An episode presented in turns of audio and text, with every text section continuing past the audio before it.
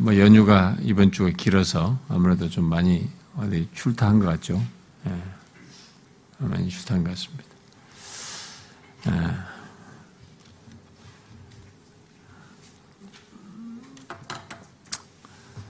아, 여러분들은 이 아마 여러분들도 거의 다 비슷한 경험을 할 것 같은데, 아, 이 제가 아, 이게 뭐 여기 있을 때는 이게 어떤 영상을 TV 이게 뭐 컴퓨터로 이게 설교를 들을 기회가 별로 없습니다. 제 그럴 시간도 없고 뭐 혹시 카세트 테이프라든가 뭐 이런 거 CD로 이렇게 차 안에서 들은다면 뭐 들을 기회가 좀 있을까 아, 그렇게 없고 거의 뭐 저는 다른 사람들에게 설교 좀, 좀 들어보고 싶은 마음도 있지만, 뭐, 그럴 저는 여력도, 시간이 없어서 여기 사역할 때는 거의 뭐 듣지 못하는데, 제가 이제 휴가 중에 이렇게 어, 설교 좀 이렇게 들어보고 아, 그랬어요, 이렇게.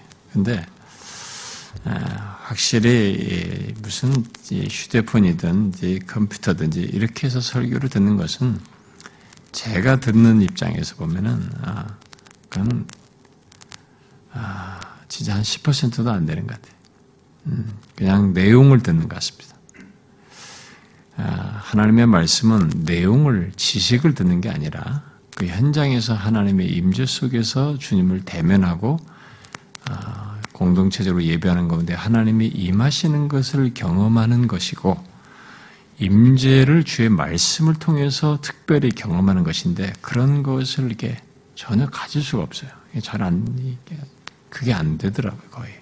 음, 그래서, 아, 사실 오늘날 현대 문화가 이렇게 아, 발전을 해가지고 어, 이런 영상을 통해서 볼 수 있는 기회가 주어지긴 하지만 저는 역시 아, 불필요하다고 생각이 돼요. 음, 그게 별로 좋은 게 아니다. 그냥 현장에 없으면 그냥 그걸로 끝인 것으로 지나가고 그 현장에 있기를 힘쓰려고 하는 것이 아마 최상이지 않겠나. 개인적으로 그렇게 생각이 돼요. 음. 아, 그렇지 않는다면 뭐 아, 로이존스 말한 것처럼 책을 통해서 곱씹어가면서 아, 그것을 이렇게 묵상을 한다든가 뭐 이렇게 하면 부차적으로 좀 도움은 될런지 아, 모르겠습니다. 어쨌든 영상은 이게 하여튼 10%도 안 되는 것 같아요. 제가 참여해봐도.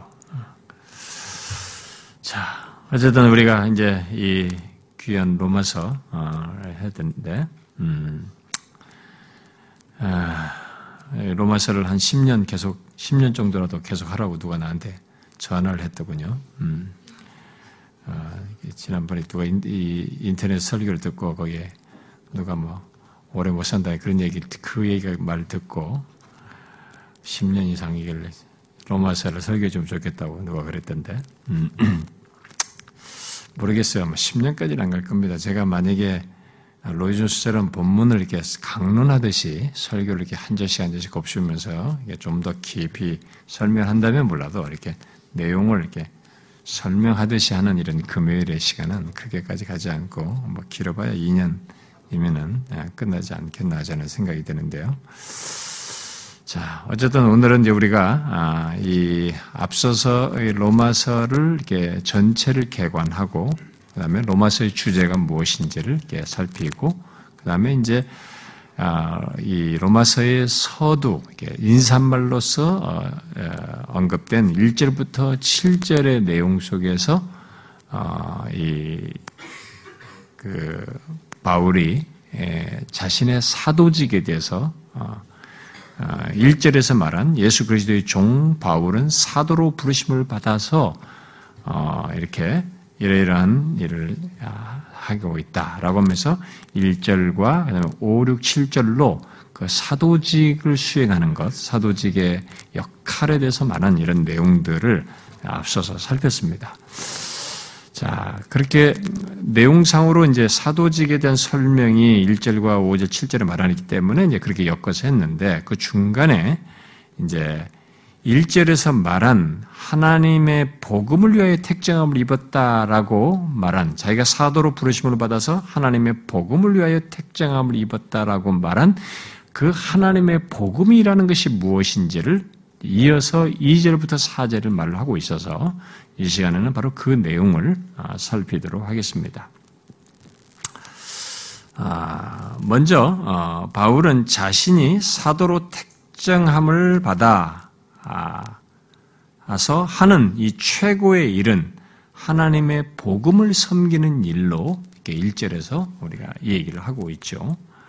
아, 그래서 자신이 전하는 그 복음을 먼저 여기서 어떻게 묘사하고 있냐면 1절에서 하나님의 복음으로 묘사를 하고 있습니다. 자, 오늘은 여러분들이 복음에 대한 설명을 성경 전체에서 가장 음, 잘 설명한, 응축적으로 이렇게 아, 설명한 성경 전체에서 복음이 무엇이냐라는 걸 설명했을 때 가장 잘 설명한 부분이 바로 이 부분이기 때문에 이 중요한 내용을 잘 이해하시고 복음에 대한 이해를 명확히 갖는 것이 좋겠습니다. 저는 언젠가 아, 복음이란 무엇이냐라는 것을 가지고 복음과 관련된 생각을 뭐 전체를 좀 쭉 체계적으로 연속적으로 설교하고 싶은 마음이 있어요. 언젠가는 하리라고 제가 생각이 되지만 성경 전체에서 복음이 무엇인가에 대한 기술을 낸 진술된 내용의 핵심 대표적인 부분이 바로 여기 2절부터 4절입니다. 물론 1장 16절과 17절을 복음에 대한 또 다른 설명으로 얘기를 합니다. 그 어떤 많은 사람들은 여기 2절부터 4절은 복음을 기독론적으로 정의한 것이다. 기독론적이란 그리스도를 그리스도의 중심 차원에서 아, 이게 아, 복음을 정의하고 설명한 것이다라고 말을 하고 16절과 17절은 구원론적으로 복음을 정의한 것이다. 이렇게 설명도 하기도 하는데 어쨌든 여기 로마서에서 이 앞부분과 2절과 4절, 그 다음에 그것에 근거한 16절, 17절이 이 복음에 대한 정의예요. 근데 여기서 이것을 연결해서 하면 더 좋겠으나 이걸 앞에 8절부터 설명하는 중에 이것을 하는 것이 더 효과적일 것 같아서 그리고 내용도 많아서 이것은 뒷부분은 뒤로 하고 오늘은 앞부분만 2절부터 4절에서 말하는 이 복음에 대한 설명과 소위 아, 정의라고도 할 수 있는 내용을 아, 살피도록 하겠습니다. 그런데 여기서 처음으로 이 복음에 대한 설명을 할 때 복음을 뭐라고 뭐 기술하고 있냐면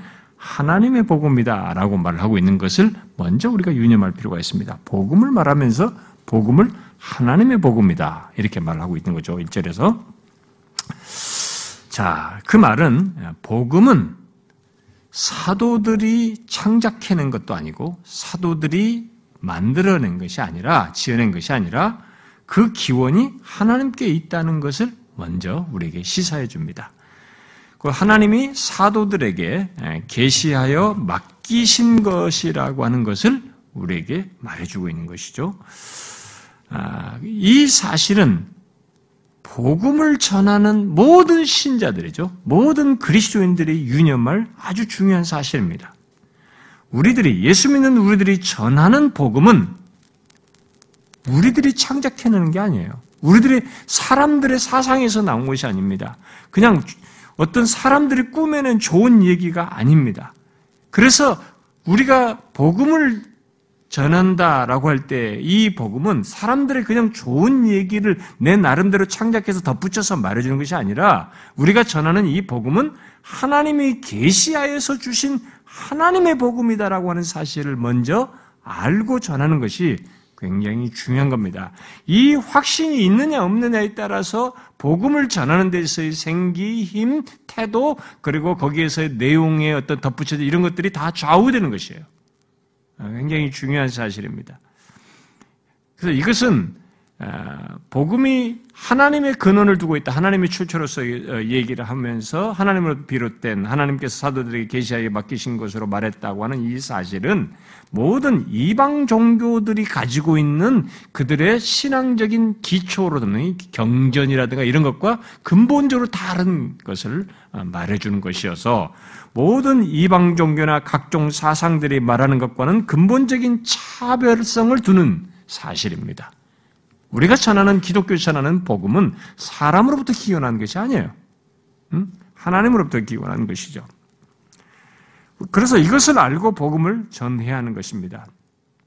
이 세상은 길을 잃었어요. 사람들은 이 세상에 태어나서 이 세상에 보고 경험하고 주변에 부딪히는 것이 전부인 줄 알고 살아가지만 살다 보면 어디로 가야 되며 내가 이 세상에 태어났지만 결국 죽음을 향해서 태어나는 순간부터 생명이 약동하기 시작하면서부터 결국은 죽음을 향해서 치닫는 인생인 이런 인생의 이 여정이라는 것이 도대체 뭐냐 이거? 어떻게? 그래서 어디서 그러면 그렇게 돼서 어디로 가는가? 답이 무엇이냐? 이 길을 잃고 죄와 악이 횡행하는 이 세상 속에서 어디서 가장 우리가 처해 있는 이 모든 것에서 가장 온전한 것을 그러면 이 조건에서 볼 수 있으며 얻을 수 있고 경험할 수 있는가라고 하는 이런 질문들.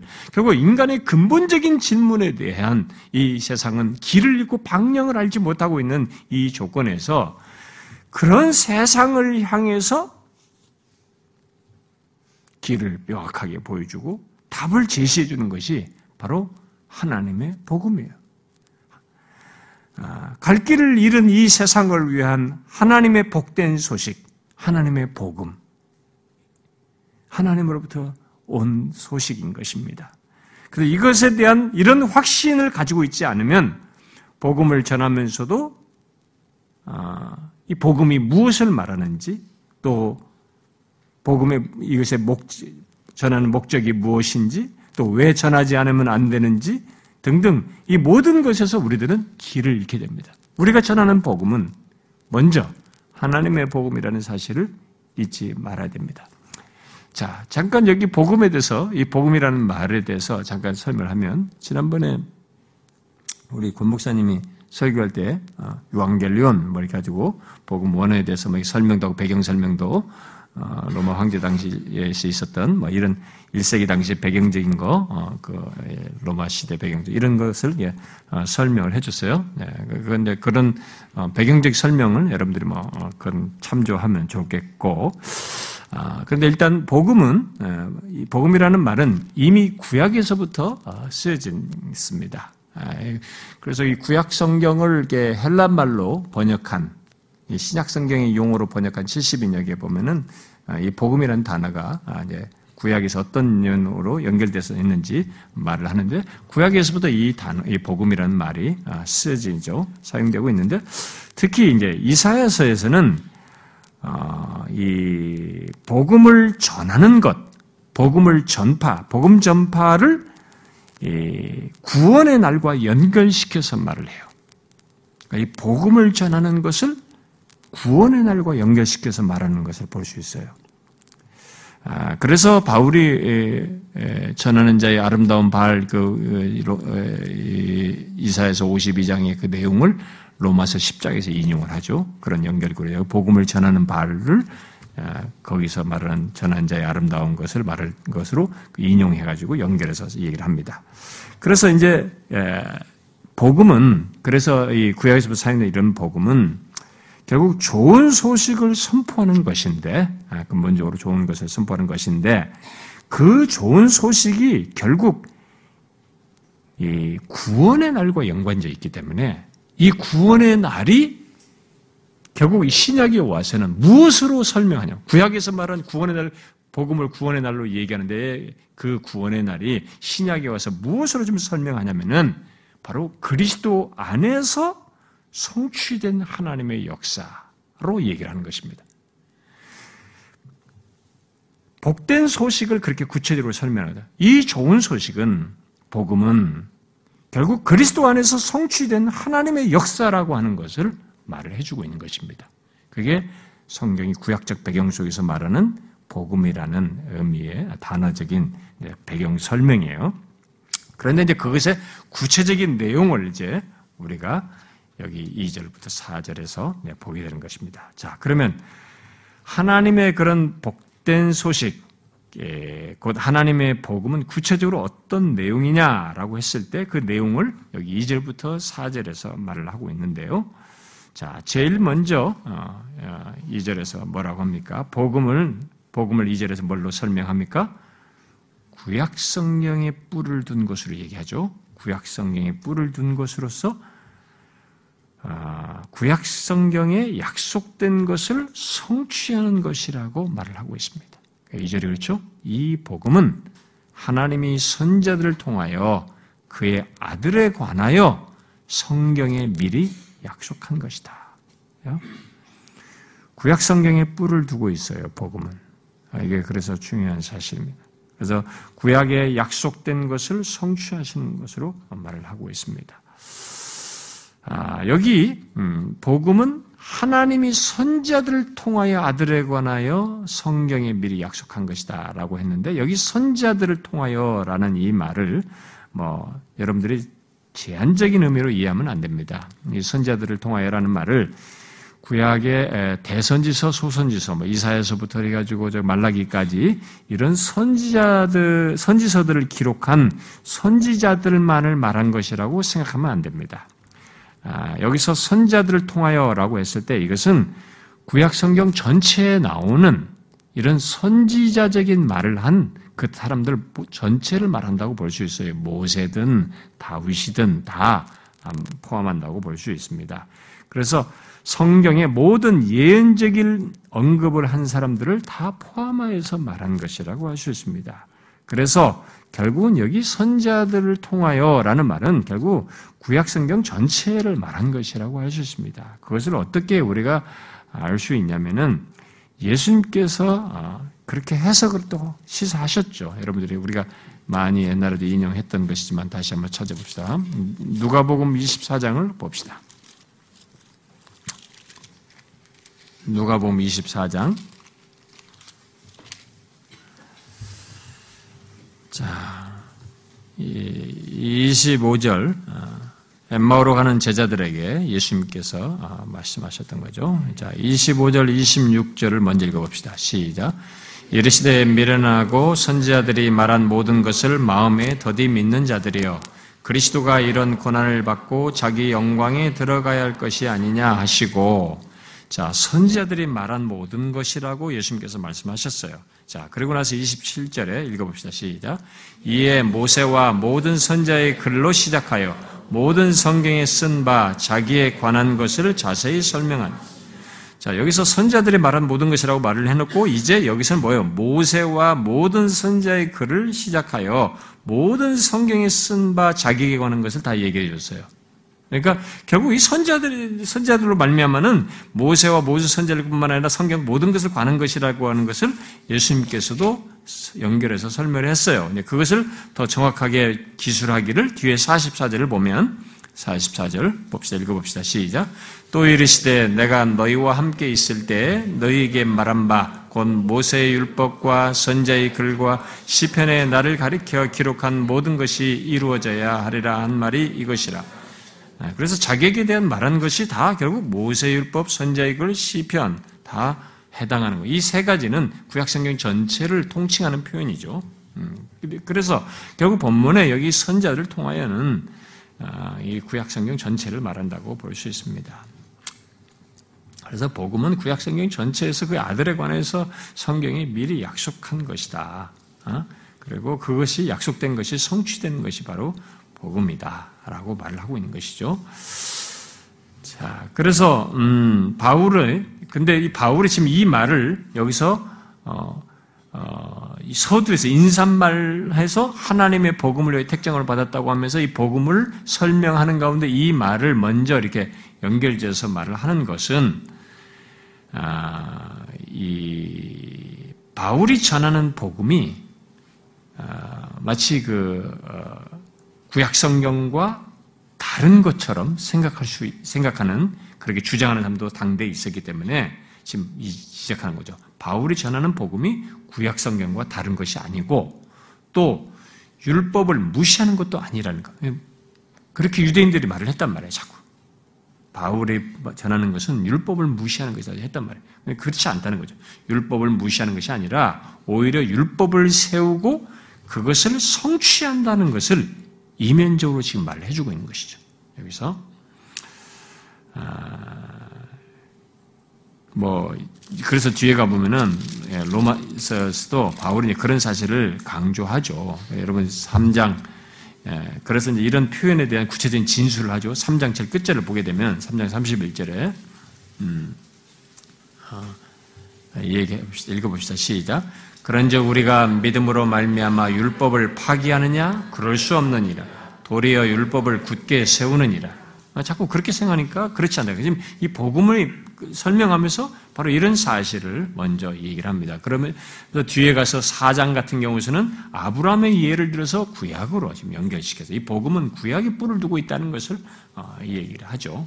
그래서 결국 복음은 유대인과 이방인의 그 어떤 생각과 기대를 훨씬 뛰어넘는 방식으로 구약을 성취한다는 것을 강조해주고 있습니다.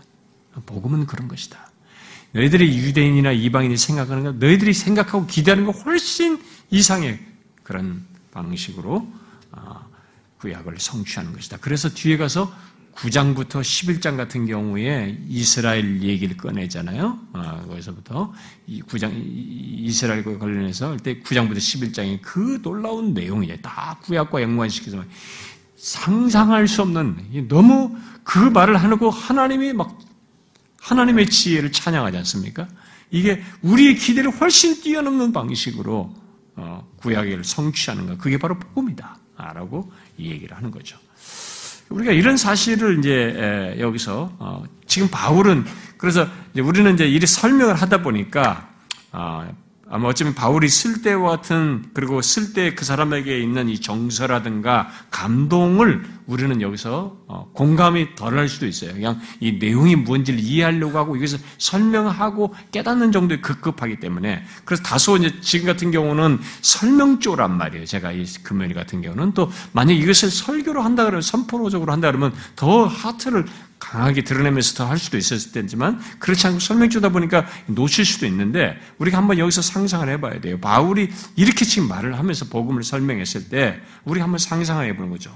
하나님께서 구약에 약속하신 것, 하나님께서 구약에서부터 자기 가지고 있는 계획, 이 계획을 말씀하신 이런 것들이 마침내 지금 성취됐다는 거죠.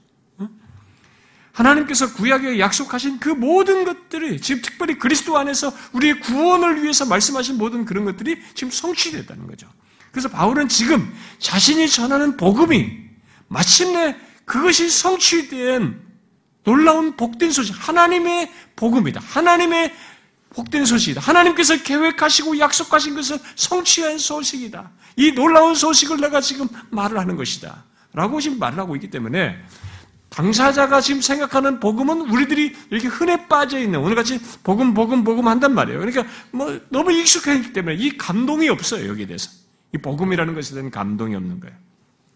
근데 바울은 지금 이런 얘기를 할 때 이것이 오랜 역사초 속에서 하나님께서 약속한 것이 마침내 성취돼서 그 성취된 뜨거운 현장 속에서 그 바로 있었던 그 사실을 이것이 마침내 이 세상을 향해서 전파되고 있고 자기를 통해 전파되고 있기 때문에 이 사람에게 있어서는 이 사람에게 지금 말하는 이 복음은 굉장히 벅찬 것입니다. 어? 가슴을 뜨겁게 하는 것이다. 어? 그래서 복음을 말하면서 가슴이 뜨겁지 않다. 하트가 없단 말이지. 그건 이상한 거예요. 그건 우리들이 벌써 형식화되었다는 거죠. 그리고 저 같은 사람도 어느 순간이라도 그런 순간이 오면 내가 뭔가 지금 상태가 안 좋다. 뭔가 망각하고 있다. 뭔가 침체되어 있다. 뭐 이렇게 생각을 할 수밖에 없는 거예요. 그럴 수가 없어요. 복음은 그렇게 매가리, 매가리 없이 할 수 있는 게 아니라고. 이것은 인류, 이 세상을 향해서 하나님으로부터 하나님의 복음이지. 하나님의 복된 소식이 마침내 이게 성취됐던, 성취되어서 우리에게 전달된 것이기 때문에 어마어마한 소식이란 말이에요. 그리고 그 소식의 실체가 이제 3주, 4주 나오지만은 굉장한 사실을 담, 사실에 근거해서 사실의 내용을 가진 복음이란 말이에요. 그렇던데 이것을 뭐 마치, 어? 무슨 강의하듯이, 뭐 설명하듯이 이렇게 말하는 것은 웃기는 얘기죠. 복음을 말할 자리가 오히려 그렇게 말함으로써 복음을 희석시키는 거지. 복음을 무기력하게 만드는 거죠. 지금 바울은 그런 것입니다. 우리가 그것을 좀 생각하면서 봐야 될 거예요. 자, 그런데 바울은 이어서 그 복음의 이제 복음을 설명하는 건데 복음은 이렇게 이렇게 어? 성경에 예언되어서 구약에서 예언돼 이렇게 된 것이다. 예언됐다.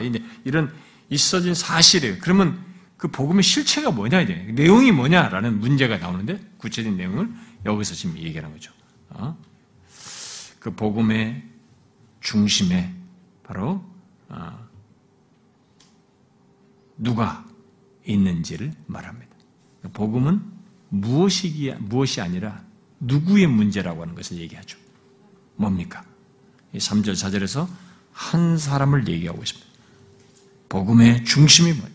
복음의 실체가 뭐냐? 라고 했을 때 한 사람을 얘기하고 있습니다. 누굽니까? 하나님의 아들이다. 하나님의 아들에 관하여는 그죠? 여기 선자를 통하여 그의 아들에 관하여 약속한 것이 복음은 그러면서 그의 아들에 관하여 말하면 이렇게 말합니다. 그래서 이 복음은 하나님의 아들에 관한 것이다. 그러면서 뒤에 4절 끝절에 가서 이 하나님의 아들, 이 복음은 누구냐? 하나님의 아들에 관하여인데 이 하나님의 아들은 바로 우리 주 예수 그리스도다. 복음은 하나님의 아들 또는 우리 주 예수 그리스도에 대한 것이죠. 아, 지금 그것을 여기서 얘기를 해요. 아, 그러므로 하나님의 아들 예수 그리스도께서 이 땅에 오셨다는 것은 바로 하나님의 복된 소식의 핵심인 거죠. 네, 복음의 핵심이에요. 그래서 하나님의 복된 소식은 예수님에 대한 것이다. 라고 말할 수 있는 거죠. 우리들이 하나님의 복된 소식은 예수님에 대한 것이다. 어, 복음은 바로 예수님에 대한 것이다. 이렇게 말할 수 있는 것이죠. 그래서 칼빈이라는 사람이 복음 전체가 아, 그리스도 안에 포함되어 있다.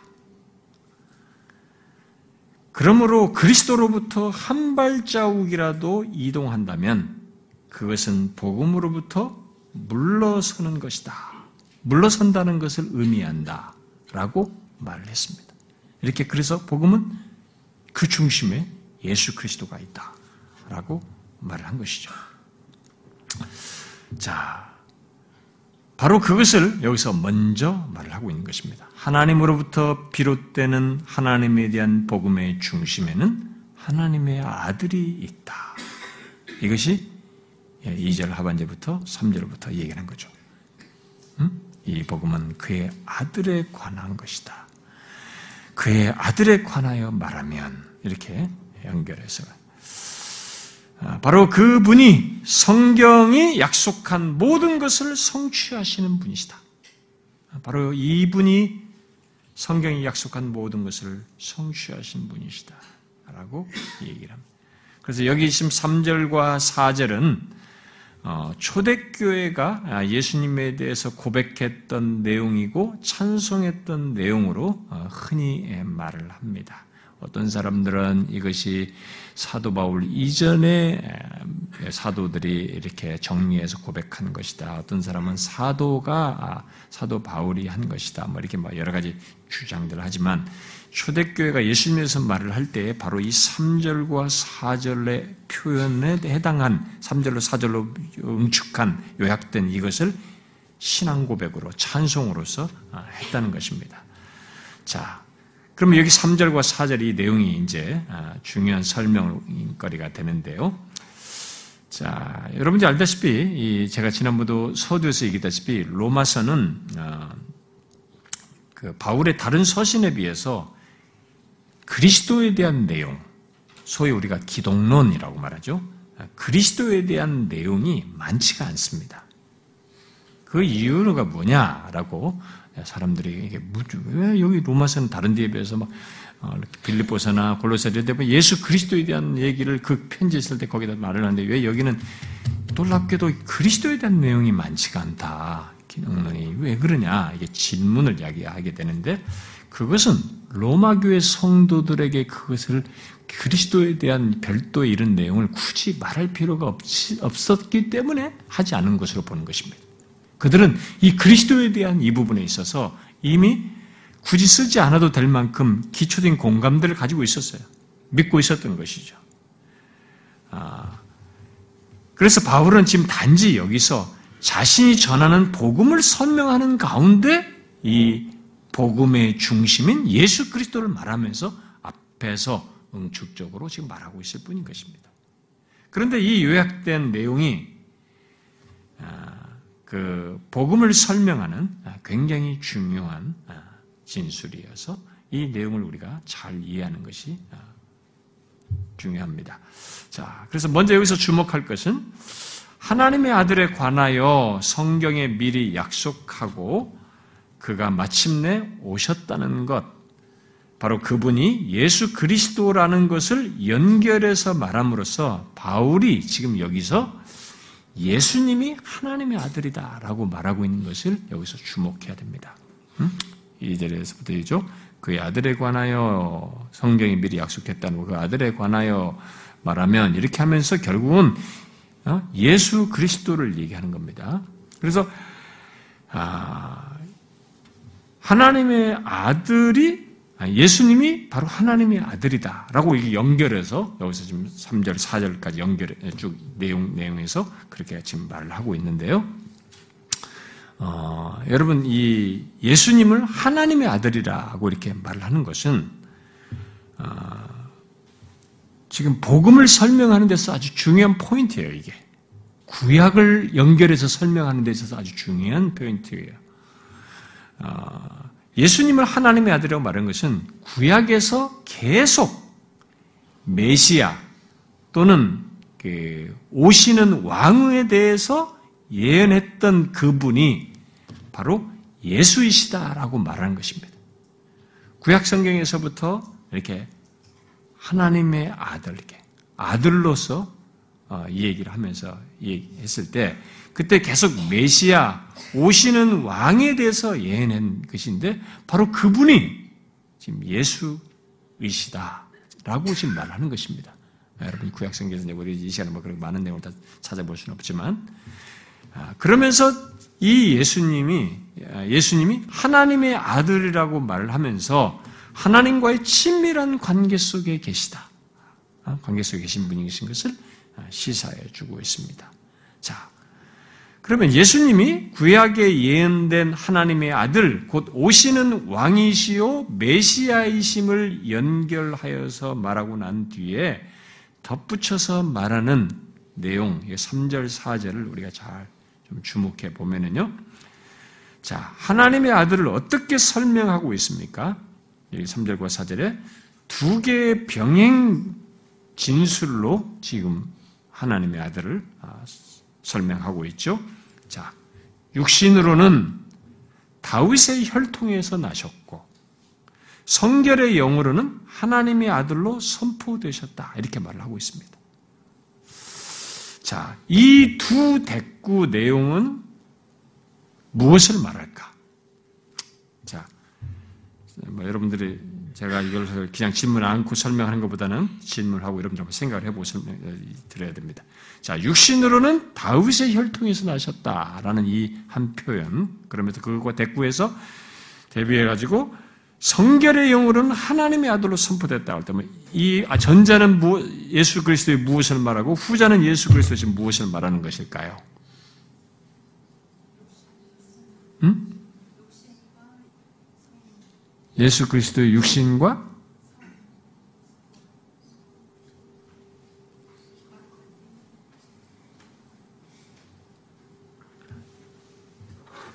음, 내가 이걸 시간이 걸려도 건너서 묻고 이 전자의 내용과 후자의 내용은 무엇을 말할까요? 인성과 신성? 음. 어, 그렇게 말하기를 기대하고 제가 물은 거예요, 사실. 어, 왜 그러냐면, 어, 이게 영어 성경이 우리가 가장 많이 그동안 얼마 동안 오랫동안 쓰여졌던 NIV 성경이에요. New International 버전 같은 게 보면은 NIV가 아, 그렇게 번역을 했어요. 영어를. 영어 성경을. 음. 그 육신으로 다윗의 혈통이 나셨다는 것은 예수님의 인성을 말하는 것이고 성결의 영으로 하나님의 아들로 선포됐다는 것은 예수님의 신성을 말하는 것이다. 이렇게 해석을 하고 있는 것입니다. 아, 그러나 아, 이것은 성경 전체에서 육과 영을 바울이 특히 육과 영을 대비해서 말한 것과 바울의 전체 서신에서 성경 전체 바울 신학 전체와 연결해서 볼 때는 그렇게 해석하면 안 된다는 것이 지금 최근에 모든 학자들이 다 공감하는 사실이에요. 그렇게 해석하면 안 된다는 것입니다. 자, 우리도 다 쉽게 생각하면 그렇게 보여요. 여러분, 우리도 어렸을 때 아마 그렇게 설교도 많이 들었을 거예요. 어디 여러분 기억을 못 하셔서 그렇지. 저도 그렇게 들었던 기억이 있습니다. 자, 일단 여기 육신으로는 이라는 이 말을 원문으로, 어, 원면대로 말하면 육신을 따라 라는 얘기입니다. 아, 그러니까 그의 육신을 따르자면 이라는 얘기인데요. 뭐 이것을 더 쉽게 말하면 인간적인 관점에서 보는 거죠. 단순히 인간의 관점에서 보자면 이런 얘기가 되겠습니다. 자, 인간의 관점에서 볼 때에 하나님의 아들은 다윗의 혈통에서 나신 분이시라는 거죠. 어? 지금 하나님의 아들에 관하여서 말을 하는 거예요. 근데 하나님의 아들을 말하는데 이 하나님의 아들을 인간의 관점을 놓고 보면 인간에서 인간의 이 연결, 연계선상에서 생각해놓고 보면은 다윗의 혈통에서 나신 분이다. 이게 하나님의 아들이지만 그분은 인간적인 생각 관점에서 보면은 다윗의 후손으로 났다. 다윗의 혈통을 통해서 아, 나신 분이시다. 이렇게 지금 말을 하고 있는 것이죠. 자, 이렇게, 이런 사, 이 내용만 보면, 이 표현만 보면, 그리스도의 인성을 말하는 것으로 아, 보여집니다. 그러나 바울은 그런 조건으로서의 육신을 영과 대비시키고 있어요. 성결의 영어로 가지고 영과 대비시키고 있습니다. 아, 그것은 다윗의 혈통에서 나신 조건과 달리 음? 죽은 자 가운데서 부활하여 능력으로 하나님의 아들로 선포된 조건을 대비해서 지금 설명하는 차원에서 등장하고 있는 육이에요. 아, 그래서 지금 이 신성을 얘기하는데 죽은 자 가운데서 부활하여서 이 설명을 해가지고 지금 신성을 증명하려고 쓴 게 아니라는 것이죠.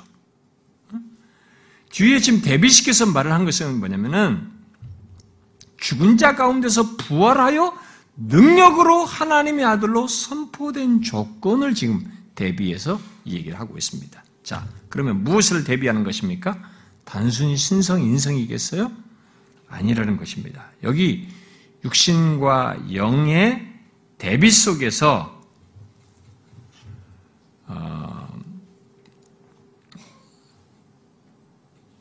그리스도의 예, 여기 부활 어, 이 대비 속에서 먼저 바울이 여기서 지금 강조하는 것, 이 두 개의 대비를 통해서 강조하는 것은 구분점은 부활 이전과 이후를 말하는 것입니다. 부활 이전과 이후. 부활 이전의 조건과 이후의 조건을 대비하고 있는 것이죠. 자, 그래서 지금 여기서 부, 죽은 자 가운데서 부활하여 이 부활이 굉장히 중요한 표현이에요. 그렇게 구분했을 때, 그렇게 대비했을 때, 앞부분은 그리스도의 지상적인 조건이에요. 그리스도의 지상적인 상태를 얘기하는 것이고, 뒤에는 부활하여 승귀한 상태를 얘기하는 거죠. 높아지신 상태. 부활하고 승귀하신 천상적인 상태를 대비해서 지금 말을 하고 있는 것입니다. 그래서 지금 3절을, 그러면 3절은 예수님의 지상적인 존재를 어, 육신을 입고 계신 지상적인 존재를 다윗의 혈통으로 약속된 메시아로 지금 말을 하고 있는 것이고 4절은 그리스도께서 부활하심으로 예수님의 천상적인 상태, 곧 능력으로 하나님의 아들로 지명되었다는 것을 말하고 있는 것입니다. 지금 이 설명하는 것을 이 3절, 4절 설명 이해를 여러분들이 잘 하셔야 됩니다. 이게 복음을 이해하는데 복음을 이해하는 데서 굉장히 중요한 성경 바울 신학 전체에 응축된 내용이에요. 이두 조건의 비교를 육신과 영을 통해서 달리 이렇게 설명할 수도 있습니다. 아, 다윗의 혈통으로 오신 육신의 조건을 옛 시대, 바로 죄가 다스리는 시대로 말할 수 있고, 부활하여 승귀하신 하나님의 아들로 임명되신 이 영의 조건을 그리스도께서 모든 것을 이루시고 성령께서 강림하심으로써 시작된 새 시대, 새 시대를 말한다고 할 수 있습니다. 옛 시대와 새 시대의 구분으로도 설명할 수 있어요. 결국 여기 육과 영을 그리스도의 존재의 두 시대로 말하고 있다고 할 수, 말할 수 있는 것입니다. 말하자면 하나님의 아들로서 예수님이 다윗의 후손으로 이 땅에 오셔서 메시아의 사역을 성취하셨고 부활 후에 성령의 사역을 통해 존재의 새로운 시대, 곧 능력으로 하나님의 아들로 인정된 시대로 들어가셨다는 것을 말해주는 것이에요. 이 옛시대와 새시대의 구분이 이 부활을 통해서 나뉘게 됐다는 것을 말해주고 있는 것입니다. 자, 그러면 여기서 어떤 사람은 질문할 수 있을 겁니다. 하나님의 아들은 영원부터 하나님의 아들인데, 어? 아니, 그런 분을 왜 부활하여 능력으로 하나님의 아들로 선포되었다고 말하는가? 원래 하나님의 아들이신데, 뭐 이분이 부활하여서 이렇게 했다고 하나님의 아들로 선포됐다는 얘기를 하는가? 이렇게 질문할 수도 있겠습니다. 자, 먼저 여기서 우리말로 이 번역된 선포되었다라는 이 말을 조금 더 여기에 적절한 의미로 번역하면 실제로 그런 뜻이 있어요. 임명되었다, 정하였다 이렇게 번역하는 게 맞아요. 임명되었다, 정하, 정하여졌다 이렇게 말할 수 좋습니다. 왜냐하면 이 똑같은 선포되었다로 쓰인 이 헬란 말이 사도행전 10장과 17장에서는 정하다로 번역되어 있어요. 우리말 성경에도 그대로 정하다로 번역되어 있어요. 그 뜻이 그대로 있어요. 그래서 여기는 선포됐다는 것보다는 임명되었다, 정해졌다는 말로 번역하는 것이 오히려 더 적절하게 이해를 쉽게 할 수 있다는 것입니다.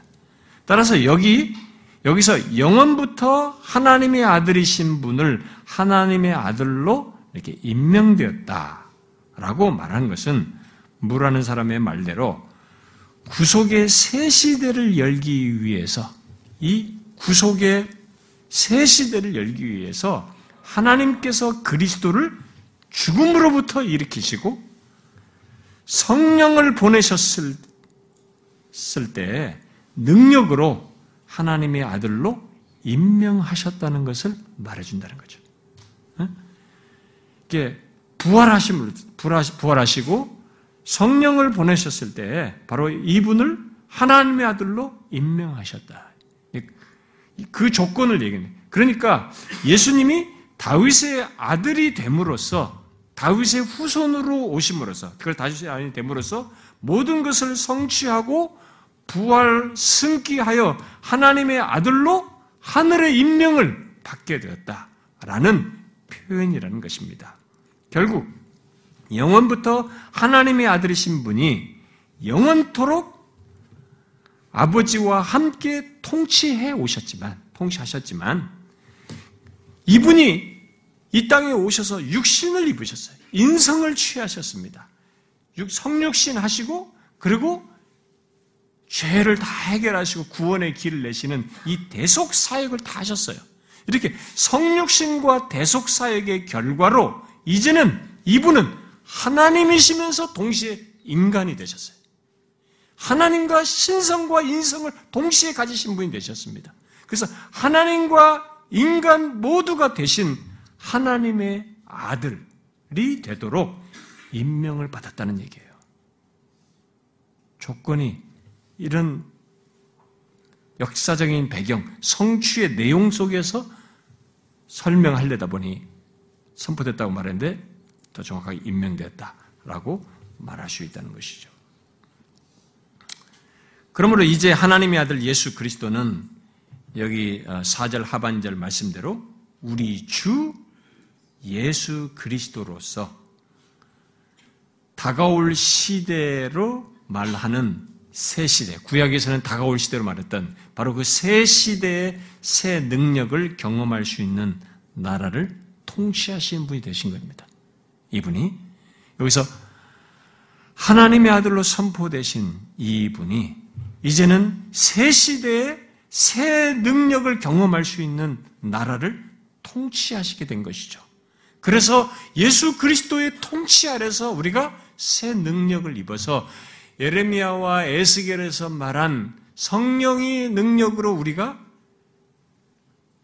의문에서 율법을 지키는 것이 아니라 아니, 율법을 이스라엘 백성들처럼 과거처럼 지키는 게 아니라 성령의 능력으로 율법을 지키게 되는 그런 통치를 이분이 하게 되신 것을 이렇게 지금 표현한 것입니다. 예? 여기서 그러니까 성경 전체에 보면 바울의 많은 설명들이 있어요. 신학들인데 그것을 이 복음을 얘기하면서 굉장히 응축적으로 얘기한 거예요. 그래서 의외로 우리는 읽어 나갈 때는 쉽게 읽어 나갔지만 이 내용은 상당히 깊습니다. 어, 많은 것들을 이렇게 배경적으로 이해를 하고 설명을 해야 되는 내용인 것이죠. 자, 이렇게 본문 3절과 4절은 본문과 3절 4절을 예수 그리스도의 부활 이전의 사역과 이후 사역에 대해 대비해서 말을 하고 있다는 것을 아는 것이 중요합니다. 그것을 바로 육신과 영으로 대비해서 말하고 있는 것이죠. 자, 그래서 부활 이전의 사역은 여러분들이 좀 쉽게 생각하면은 부활 이전의 사역은 연약한 것이었어요. 음? 연약한 것이었습니다. 그러나 부활 이후의 사역은 어때요? 전혀 달라집니다. 쏟아 부어주, 부어진 성령을 통한 능력이 있는 사역이 사역을 말하는 것입니다. 이런 3절과 4절의 대비를 존 스토트라는 사람은 이렇게 요약을 했어요. 하나님의 아들의 한, 앞부분은 하나님의 아들의 비하, 뒷부분은 하나님의 아들의 승귀. 앞부분은 그분의 연약함, 뒤에는 그의 능력.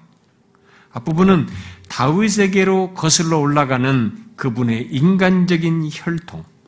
뒷부분은 부활에 의해 또 성령을 주신 것에 의해 확립된 그분의 권능에 찬 신적 아들됨을 대비해서 지금 말하고 있다. 이렇게 설명을 했어요.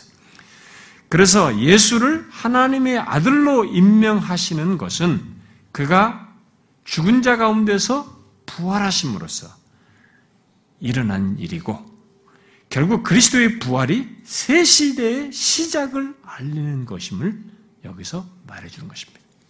예수 그리스도께서 십자가에 달려 죽으시고 부활하신 것은 바로 새 시대의 시작을 알리는 것이었던 거죠. 자, 그렇다면 여기 3절과 4절은 슈라이너라는 사람의 말대로 옛 시대와 새 시대의 구원사적인 구원의 역사죠. 구원사적인 괴리를 말해주는 것이죠. 어? 차이가 있죠. 앞에 옛시대와 새시대의 구원사적인 괴리를 말해주는 것입니다. 곧 예수님이 다윗의 아들로 지상에 사셨을 때는 약함과 죄와 죽음이 특징을 이루는 육의 옛시, 옛시대 속에 사셨지만 부활하심으로써 예수님은 전혀 달라졌죠. 옛시대를 남겨두고 성령의 새 시대의 계시를 알리신 것이 되는 것이죠. 결국 복음이 뭐냐? 여기서 이렇게 설명해요. 결국 복음은 바로 구약에서부터 하나님의 아들을 통하여 성취될 것이라고 한 예언, 곧이새 시대의 도래에 대한 예언이 마침내 성취되어서 도래하게 되었다는 것. 하나님께서 그리스도 안에서 이 새 시대를 도래하게 하셨다는 이 복된 소식이라고 하는 것을 이렇게 연결지어서 말을 하고 있는 것입니다. 여러분 그러면 아, 우리는 바울이 이런 식의 논리를 펴는 것에 대해서 뭐 옛시대 새시대 여러분과 저는 이 차이를 구약에 살아보질 않았기 때문에 잘 모릅니다. 그래서 심지어 세례 요한조차도 그렇게 탁월해 보이지만 예수 그리스도 부활을 못 봤어요. 지금까지 사람 중에서 큰 사람인 것이죠. 아직 죽음의 죽으심 성취된 부활을 이걸 못 본 사람이기 때문에 이 시대 옛 시대와 새 시대 사이에 이 성취는 어마어마한 얘기입니다. 결국 복음이 뭐냐? 이 구약에서부터 하나님의 아들 통해서 성취될 그 성취될 것이라고 하는 그 수많은 예언들이 있었단 말이에요. 결국 구원에 대한 예언이에요. 우리들을 새롭게 구원하게 될 온 인류를 구원할 얘기입니다. 그 새 시대의 도래에 대한 예언이에요. 그것이 마침내 성취돼서 도래했다는 것입니다. 그래서 누구든지 예수를 믿는 자는 구원을 얻게 되었다. 열방이든 모든 이방인들까지 다 구원을 받을 수 있게 됐다라는 이 복된 소식이에요. 그러면서 바울이 얘기합니다. 너희 이방인들이 앞에 우리가 지난번 말했잖아요. 5절에서 그랬잖아요. 모든 이방인 중에서 믿어 순종하게 하나니. 그래서 너희 이방인들, 너희들, 로마에 있는 너희들 이방인들까지도 이렇게, 이새 시대로만 도래하여서 예수 그리스도를 믿음으로써 구원을 얻게 된 것이다. 그 얘기를 하는 것이죠. 이 그러니까 이 엄청난 소식이, 복된 소식이 이 열방으로 확 전해 모든 이방인들에게 퍼진 것이 전달되어서 그들이 구원을 받는 이 어마어마한 일이 벌어진 것입니다. 그 이전까지 모든 약속은 이스라엘 백성들을 중심으로 묶여 있었어요. 그러면서 계속 예언했습니다. 온다, 온다, 온다. 도래하는 시대, 새 시대가 온다. 올 시대에 대해서 얘기를 했단 말이에요. 계속 예언했습니다. 근데 그 아들이 오셔서, 육신을 입고 오셔서, 어, 죽으시고 부활하심으로써 이 구원의 길을 여셨던 것이죠. 바울은 자신이 지금 바로 그 복음을 전함으로써 1장 16절에서 말하는 대로 모든 믿는 자에게 구원을 주시는 하나님의 능력이 나타나는 것을 보게 되었고 너희 바로 그 능력에 의해서 너희들도 지금 이렇게 구원을 얻어 신자가 되었다. 로마에 있는 성도들에게 말을 하고 있는 것이죠. 이방인들 중에서 너희들도 믿어 순종하게 된 것이다. 이렇게 말을 하고 있는 것이죠. 여기는 로마에 있는 이방인들만이 로마 이방인 그리스도인만을 말하지 않죠. 결국 거기에는 이방인 우리들도 결국 포함된 것입니다. 거기서 1세기부터 이 놀라운 복음은 그렇게 기계적으로 전달되는 것이 아니라 인격에게 전달되어져서 전달되어지고 한 사람의 인격 안에 하나님 나라가 임하는 이런 변화 속에서 이다 보니까 세월을 많이 거쳤습니다. 놀랍게도 옛날에 이탈리아나 이런 데서 이 어, 실크로드를 통해서 중국에도 일찍이 그도 복음을 들어오기도 했지만 이것은 꽃을 크게 못 피우고 또 우리 여기 극동인 우리까지는 뭐 어떤 사람들은 뭐 신라 시대도 뭐 왔다 어쩌다 하면서 이런 여러 가지 자료도 막 중국과의 관계수 있었다 뭐 이런 것도 자료되지만 어쨌든 우리나라에서 이 복음은 결국 우리 시대에 와가지고 1800년대 후반 중반 후반이 와가지고 복음이 전파됐습니다. 상당한 세월이 거쳐서 복음을 전해. 그 이제 우리는 그 복음을 듣고 예수를 믿게 되었습니다. 근데 놀라운 것은 사람들이 자신들이 이렇게 예수를 믿게 된 것이 바로 이런 복된 복음 소식, 복음을 듣고 구원을 받은 것인데 그렇게 해서 구원하던 이 복음의 가치, 이게 진짜 이 복음이구나라는 것에 대한 놀라움이 없이 자기가 예수 믿었다고 그냥 쉽게 생각하는 거예요. 그러다 보니까 이 복음에 대한 놀라움과 가치가 없으니까 남들에게도 이 복음을, 이 기쁜 소식으로 말해주는데 더딘 거예요.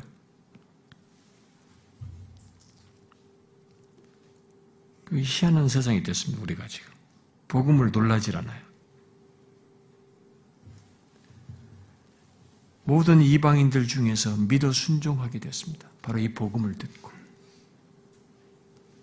근데 저와 여러분이 거기에 해당된 것입니다. 지금 우리는 구약에서 예언된 하나님의 아들이 오셔서 죽으시고 부활하심으로써 믿는 자마다 구원을 얻는 새 시대에 속하여서 그 새 시대가 도래했음에도 한참 시간이 지나서 예수를 믿게 된 사람들이에요. 하나님께서 그리스도 안에서 이루실 것, 이루신 것 안에서 구원을 얻을 수 있다는 그 복음을 듣고 구원을 얻는 시대 속에 살게 되어서 마침내 우리가 복음을 듣고 구원을 얻게 되었습니다. 그 모든 성취는 하나님의 계획과 예언 속에서 마침내 하나님의 오심으로써 있게 되는 것인데 그런 어마어마한 역사적인 성취, 전 역사를 거쳐 딱 한 번에 있는 핵심적이고 결정적인 그 성취 속에서 있게 되는 것인데 그것이 있고 난 이후에 도래한 새 시대 속에서 이 모든 이방인들에게 전달되어지는 얻게 되는 이 구원이 결국 많은 시간을 거쳐서 저와 여러분에게 오게 된 것입니다. 우리가 복음을 듣기 전까지는 다양한 조건이 있었겠죠. 뭐가 아, 이방 사상이든 어떤 다른 종교, 저 같은 경우는 불교적 배경이 있었거나 뭐 이런 거. 이런 것들이 다 있었고 뭔가에 몰입해 있었고 자기가 하고 싶은 것에 열심히 했고 공부에 몰입했던 사업에 몰입했던 뭔가 성취하는 것에 몰입했고 심지어 어떤 사람은 사느니 죽느니 마음에 갈등하고 자살하느니 뭐 하느니 이런 인생의 곤고한 상황들을 다 경험하고 있었겠죠. 다양한 조건이 있었는데 바로 그런 조건에 있었던 우리들에게 그런 조건의 사람들은 사실 많아요. 예수님 당시도 병 고침 받은 사람들은 많은 병자 중에 일부예요. 그렇듯이 지금도 그런 조건인데 다양한 나와 비슷한 조건에서는 다 많이 있을 겁니다. 그런데 그런 조건 속에서 이 새 시대가 도래했지만은 이 새 시대 도래 속에서 우리는 놀랍게도 그 가운데서 복음을 들었어요. 예수를 믿음으로써 구원을 얻는다는 죄와 사망에서 구원하는 이 복음을 들었습니다. 그리고 우리는 구원을 얻게 되었어요. 새 시대에 속한 자, 새 시대에 돌아야 한 이 하나님 나라의 백성 되는 복을 얻게 된 것이죠. 이것은 그냥 있게 된 것이 아닙니다. 하나님의 아들이 예언된 그분이 오셔서 십자가에 달려 죽으시고 부활하시는 실제적인 역사적인 성취 속에서 있게 된 것입니다. 어마어마한 일이 있어서 있게 된 것이죠. 복음을 들을 수 없는 옛 시대에 우리는 태어나지 않고 복음을 들을 수 있는 이 시대에 태어나서 그 가운데서도 복음을 듣고 예수 그리스도를 영접하여 구원을 얻게 됐다는 것은 여러분 우연하게 있게 된 것이 아닙니다. 이건 어마어마한 배경 속에서 큰 덩어리가 나와 연관되게 되는 것입니다. 지금까지 이 예수 그리스도 안에서 성취된 이 모든 것이 다 결국 이 배경이 나와 독립되어 있는 것이 아니라 그 전체가 결국 나에게 다 연결되어서 마침내 이르게 된 것입니다. 그렇게 생각하면 구원은 신비스러우면서도 경이롭고 무한한 비밀이에요. 너무 큰 내용입니다.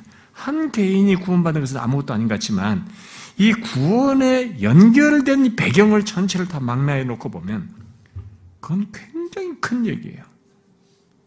당신은 한 사람 구원받았다고 하지만 이 한 사람의 구원은 굉장히 큰 내용을 담고 있는 것입니다.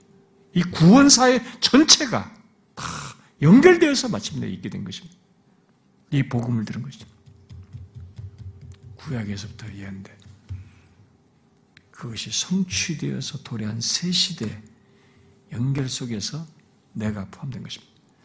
그래서 어떤 사람들은 어, 이런 얘기를 하면은 어, 아, 옛날 주몽시대 태어난 사람들 어찌됐냐, 막 자꾸 이렇게 얘기하고. 고구려 시대 복음을 듣지 못한 시대면 어떻게 됐냐, 자꾸 그런 질문을 하게 되는데. 자꾸 잔인하다고 자꾸 얘기를 하게 되고. 그래서 카톨릭은 대답을 할 것이 없으니까, 아, 카톨릭은 워낙 전통적으로 이게, 아, 혼합주의다 보니까, 아, 각자가 그때 믿는 신을 다, 아, 지금도 그런 주장을 하는 사람들 많이 있습니다. 개신교에도 그 사상이 들어와 있고, 그들이 믿는 하늘 신이 결국 하나님을 믿은 것이다. 뭐 이렇게 하면서 그, 그래서 하늘의 신에 대한 정직성 있는 어떤 신앙적인 것에 의해서 그들은 각자 구원받았을 것이다 이런 주장을 하지만 아, 성경은 아, 분명히 얘기를 합니다. 아, 믿음, 하나님에 대한 믿음, 그리고 그 믿음은 예수 그리스도로 연결되어 있어요. 특별히 그리스도가 오신 이후로 어, 분명히 그리스도로 말미암지 않고는 천하에 다른 이름은 없습니다. 구원 얻을 이름은 없는 것입니다.